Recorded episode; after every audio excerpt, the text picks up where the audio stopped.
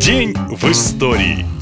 29 июня 1972 года в американском городке Холтон родилась девочка, которая станет самым известным иностранным ребенком в Советском Союзе. Саманта Смит – первая американская школьница, которая побывала в СССР. Когда Саманте было всего 10 лет, она увидела в журнале статью про Юрия Андропова. Его называли опасным человеком, и Смит, как любой нормальный ребенок, спросила у родителей, почему все боятся Андропова и никто прямо не спросит его, собирается ли СССР воевать с Америкой. В ответ родители отшутились, вот возьми и спроси. И Саманта спросила. Уважаемый мистер Андропов, меня зовут Саманта Смит. Поздравляю вас с вашей новой работой. Я очень беспокоюсь, не начнется ли ядерная война между Россией и Соединенными Штатами. Так начинается письмо простой американской девочки лидеру огромной страны. Оно стало эпохальным, потому что Андропов ответил ответил Саманте. Юная американка даже посетила Советский Союз, а ее путешествия освещали все мировые СМИ. Так маленькая американка стала символом детской дипломатии. К сожалению, жизнь юного посла доброй воли оказалась очень короткой. 25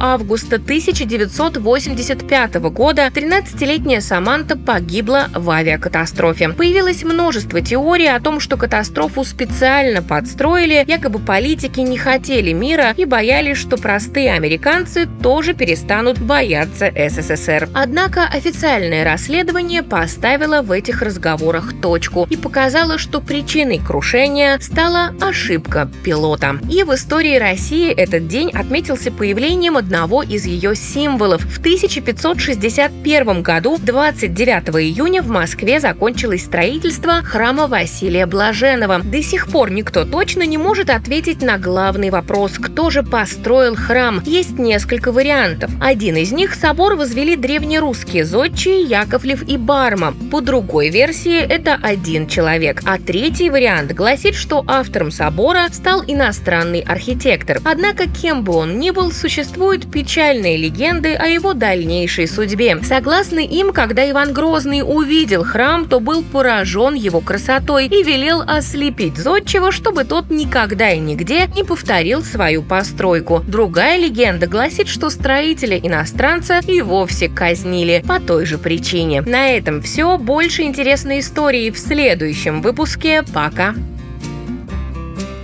Наша лента. Коротко и ясно.